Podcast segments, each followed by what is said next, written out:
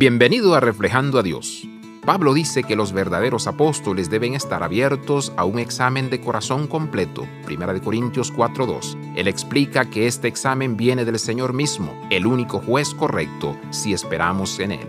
Tenemos que permitir este tipo de examen, incluso desearlo, viene con intencionalidad. La oración del examen es un ejercicio espiritual desarrollado por San Ignacio de Loyola, donde reconozco la presencia de Dios, ¿Dónde me tocaba el Espíritu de Dios a mí o a alguien más en mis pensamientos y acciones? ¿Cuándo fui más parecido a Cristo?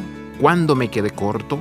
Confío y recibo el perdón de Dios por cualquier acción que pueda haber sido indiferente o dañina para otras personas, la creación o para mí.